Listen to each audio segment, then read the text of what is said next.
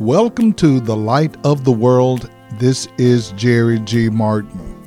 We are coming upon the most holiest of days that is celebrated by Christian believers. It is the time that we celebrate the death, burial, and resurrection of our Lord and Savior Jesus Christ. We're going to present you a series of messages that will help you to understand what Jesus Christ did, but more importantly, why he did it. It was to offer sinful people eternal life. I want you to listen closely and even contact someone in your family who needs to know the gospel of Jesus Christ.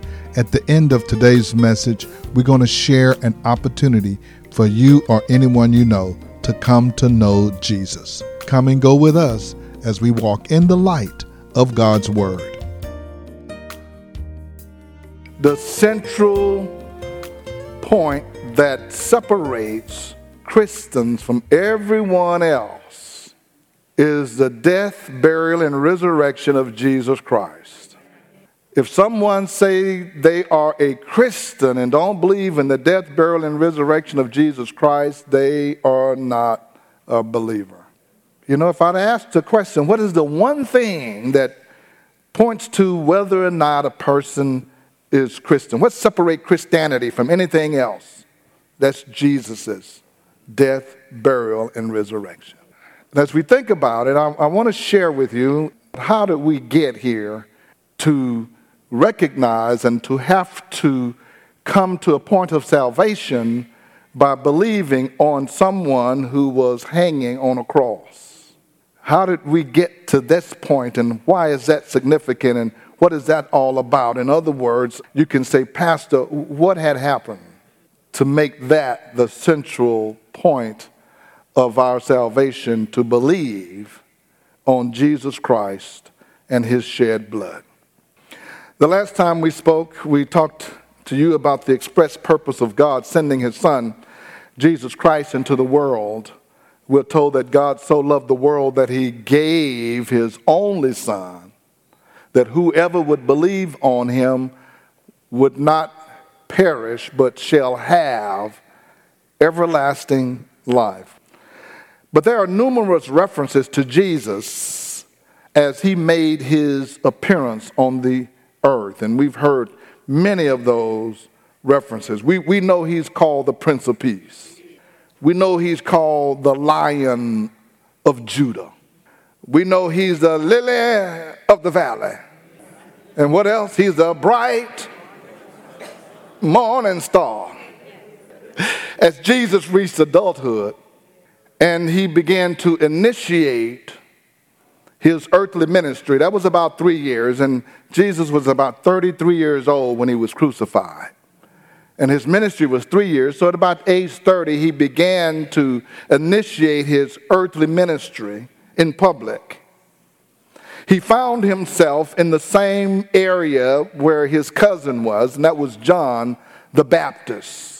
John the Baptist had been preaching a little while and he was reaching and he was talking about repentance and he was baptizing people and he had a big crowd around him. And John, who was filled with the Holy Ghost from his birth, the Bible tells us, before anyone else was filled. John was filled and he's preaching and then he looks out and he sees Jesus walking toward him. And, and in John chapter 1 verse 29, the Bible said John saw Jesus coming toward him and said, look, that's the Lamb of God who takes away the sins of the world.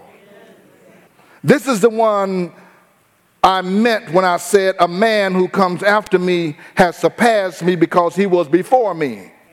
I myself did not know him, but the reason I came baptizing with water was that he might be revealed to Israel. In verse 34, he says, I have seen and I testify that this is the Son of God. He's pointing at Jesus. The next day, John was there again with two of his disciples. And when he saw Jesus passing by, he said, Look, He's a Lamb of God. So I want to talk about Jesus, our Passover Lamb. Of all the ways John could have announced Jesus, why did he call him the Lamb of God? To us, that probably don't mean anything other than a cute name that goes along with the lily of the valley and the bright morning star. But to the Jew, the Israelite, it was a very significant announcement. In his message to the Corinthians, Paul referred to Jesus as our Passover lamb. And I want to take some time to share with you the significance of understanding the reference of the Passover lamb and how he has affected your life. In order to do that, we're going to have to go back to when the lamb first became introduced as the instrument of redemption. And I want to talk about a familiar story to those who attended Sunday school. And for those who may not, you, you may say, oh, yeah, I remember a little something about that. The people of God were slaves in Egypt for 400 years. Moses spoke to Pharaoh and asked him to let God's people go. And after he refused, God sent several plagues, but he still would not set God's people free. Now, before I go any further, let me back up a little bit. I want to uh, tell you that the Bible in the Old Testament uses a lot of what we call types. So I'm going to explain to you what a type is, because there is a type and an anti type. Uh, we would say sometimes that Pharaoh was a type of the devil. Now, he wasn't the devil, but he was a type of the devil. Now, some of you are old enough to remember typewriters. So, y'all are laughing, but I remember my son Jared, we were walking in a business, and he pointed to an object. He said, Dad, what is that? And I said, What's what? He said, That. And he pointed to this thing. I said, That's a typewriter. and I thought, you never seen a typewriter, but I just remembered that he grew up on a keyboard and a computer. But those of us who sent a typewriter, they, they had the letters that were engraved in the metal strikers. So if you wanted to press the keyboard and press the letter J, the J went through a ribbon and it typed it and it left a J on your paper. The J on your paper was not the letter, it was the type. The letter was still on the metal striker, and the metal striker had the anti type. That was the actual thing, but it left something that looks like it and can represent it. Pharaoh wasn't the devil, but he was the type in Scripture. When John the Baptist said, Jesus, that's the Lamb of God, Jesus was the anti type. But we're going to show you the type in the scriptures.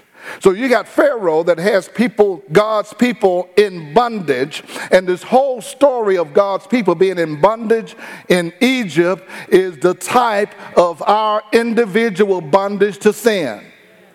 They were in slavery and didn't matter what they did, they could not set themselves free.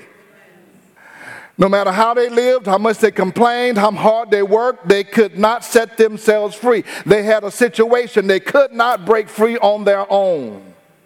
So God sent Moses to talk to Pharaoh and said, Let my people go.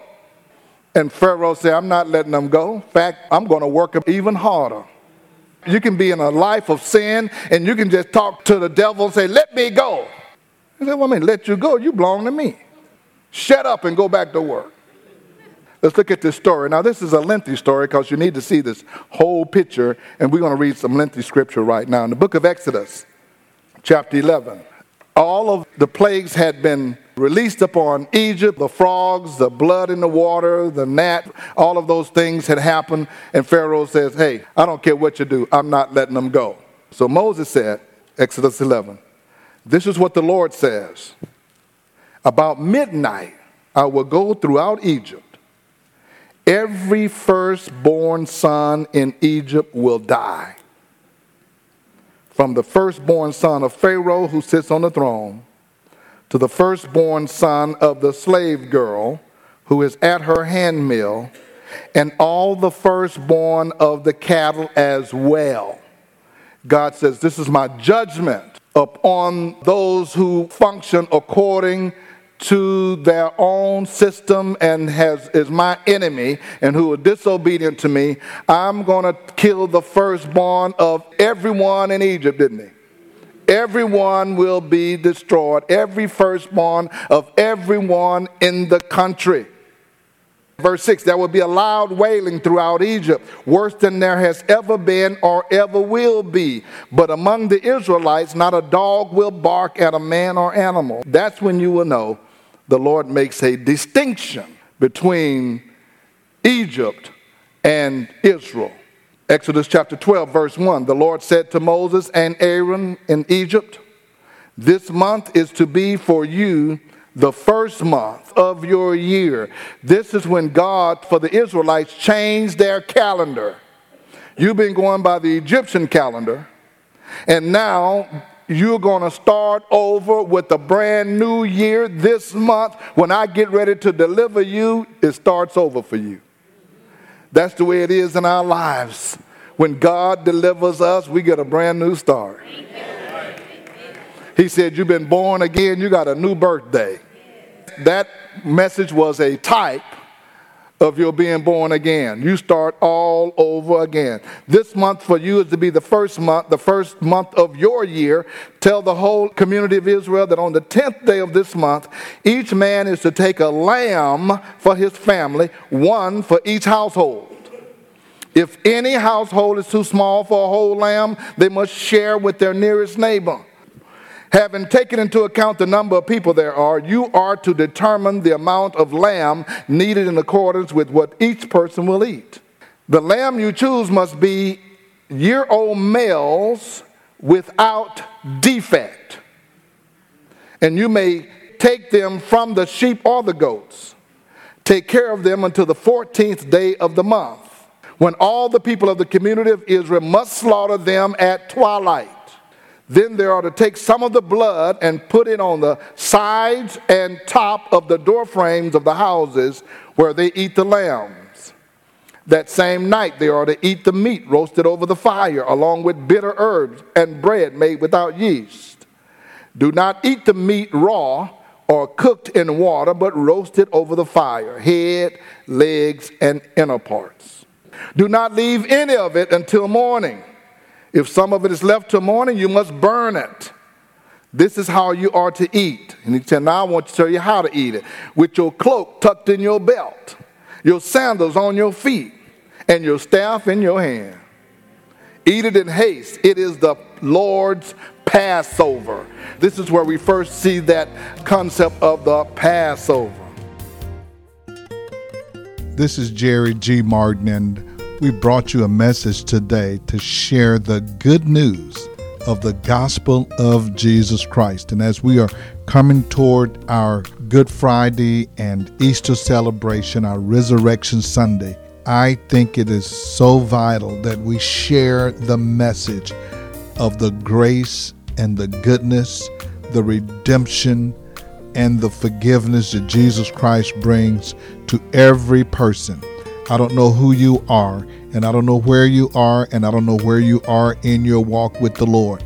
I want to give you an opportunity, if you do not know Him as your Lord and Savior, to make a decision right now. It was Jesus. He came to seek and to save those who are lost. If you are lost and you feel hopeless or helpless or disconnected in your spiritual life, today is a great opportunity for you just to turn to Christ and invite Him into your heart, invite Him into your life, and He will come in with His divine power and His Spirit, and He will do for you what He's done for me and so many others. He will turn your life around. If you would like us to join you and pray with you and help you to get connected, call us right now at 281 964 1393 and say, I made a decision for Christ. I need to get connected so I can continue to grow. Again, that's 281 964 1393. Jesus Christ came to give you everlasting life, and we will walk that journey out with you. Be sure to call us and then join us for our Easter Sunday service at 10 a.m. at 16161 Old Humble Road or online at lowcf.org. Now, for the light of the world, this is Jerry G. Martin saying, May the Lord our God richly bless you, and we'll be with you again next time.